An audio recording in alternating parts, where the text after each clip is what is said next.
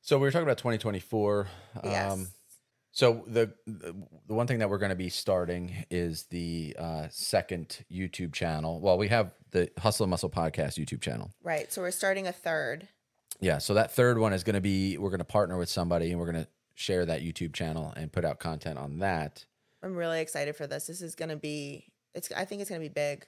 Yeah. So that we should be announcing, I'm hoping within the next, I'd say maybe 2 weeks. Yeah. We might be able to get the ball rolling on that. So we're meeting with this person this weekend, and then, you know, we'll be rolling it out. We might have this person on this show first. We'll see kind of what happens, but you definitely want to follow all the channels.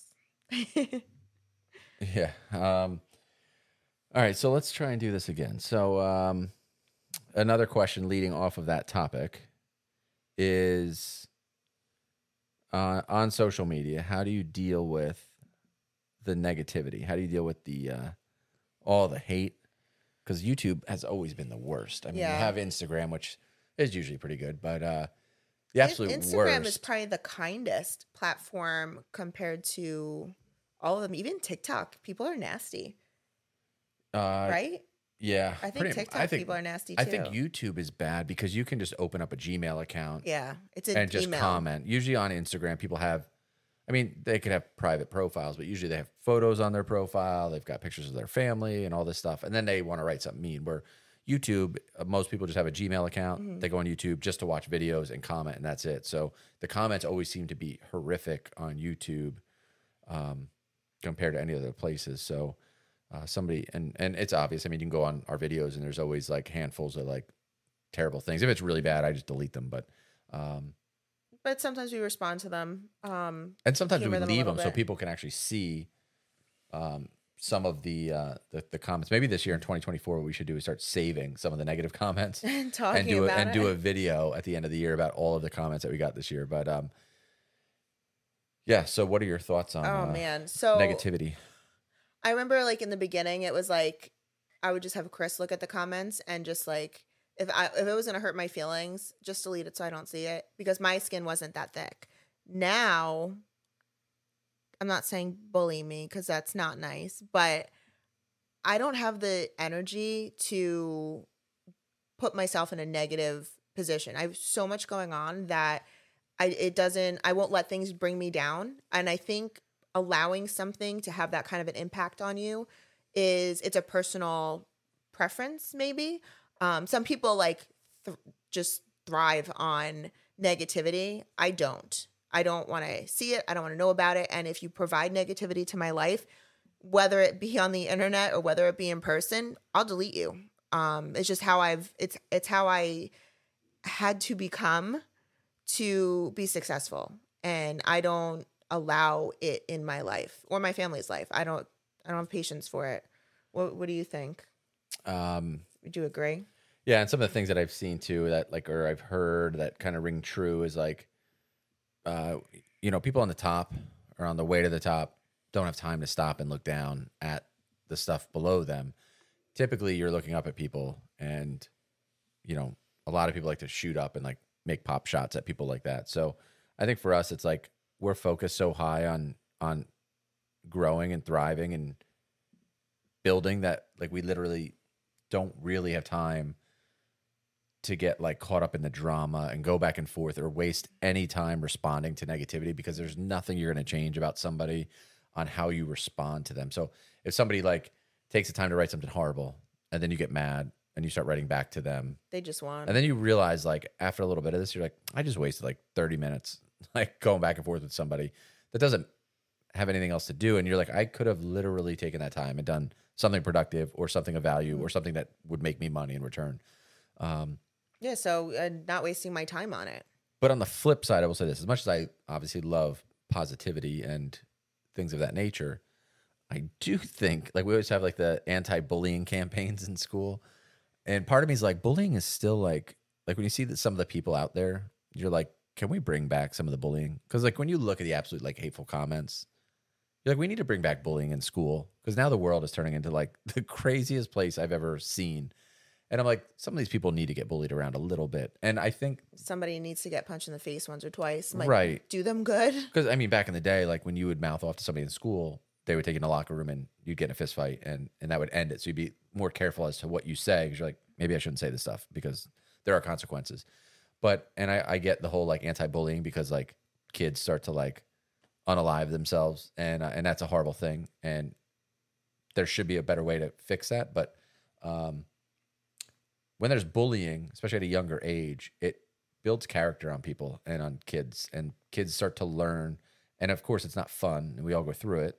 We go through it even at this age, but it builds character and you learn how to handle this type of stuff so that when it arises when you're older, you know how to handle it. So if you don't get bullied or face mean people or, you know, the bad things in life. Learn how to face people. And then all of a sudden when you're 35 years old in the middle of your career and like you actually meet bullying and it's new to you, you're going to be like, I don't know how to handle this. So yeah, I mean, bullying was definitely a big thing. Like, I mean, bullying's a weird word, but like there's always kids that are mean in school and like you've got to learn how to like defensively brush things off growing up and when you're in school. And yeah, like there's like a pecking order in school. There's some kids that get made fun of more than others. I get that.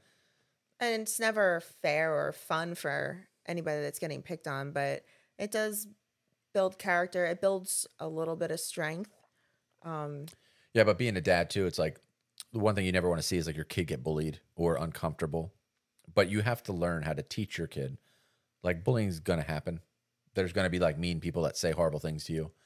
And you have to learn that, like, how do I redirect it or how do I handle it? Like you can't just say like, oh, you were bullied, you know, ignore that person, stay away from them. I'm going to call their parents. I'm going to call the school. We're going to separate. Like you have to teach your kid like, okay, I know this sucks, but you've got to learn how to handle it and what you can do when you feel this way, and like teach the kid how when you do get bullied, which is going to continue your whole life. Like how to handle it, because it's going to happen forever and it sucks, but like you got to learn how to fix it, how to avoid it, how not to let it bother you and move on. But you did it, I mean, several years ago. Kylie may have been 3, but we were on a vacation at a resort. You remember this? Oh, and she wanted to get in the hot tub. There was a handful of kids in there and they wouldn't let her play in the hot tub. And you made her go over there. They dumped water on her. They took a solo cup of water and they dumped it on her head and they told her to get out of the hot tub. And so she came over crying and she was like 3, 4 years old or something. Little. So I was like, what happened? And she told me, she's like, they dumped water on my head with the cup over there. So I was like, all right, let's go. She's like, what do you mean? So I marched her over there. And so I was like, pick up the cup that they used to dump water on her head. It was like a red solo cup. And so I was like, pick it up. So she picks it up and I was like, I'll step on it and crush it in front of them. So she put it on the floor and she stomps on the cup a bunch of times. And I was like, good, now they can't. And she was smiling. Yeah, I was like, now they can't dump water on you.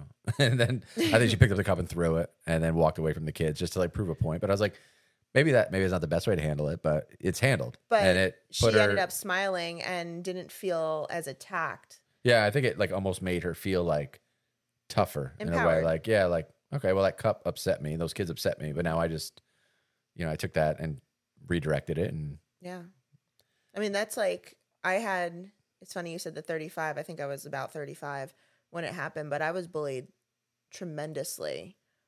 It could have put me in a hole, and it did. It actually did for a while, but I was probably about 35. We owned a gym, and I couldn't even walk in the gym. And you guys know me. I'm always in the gym. I like live there.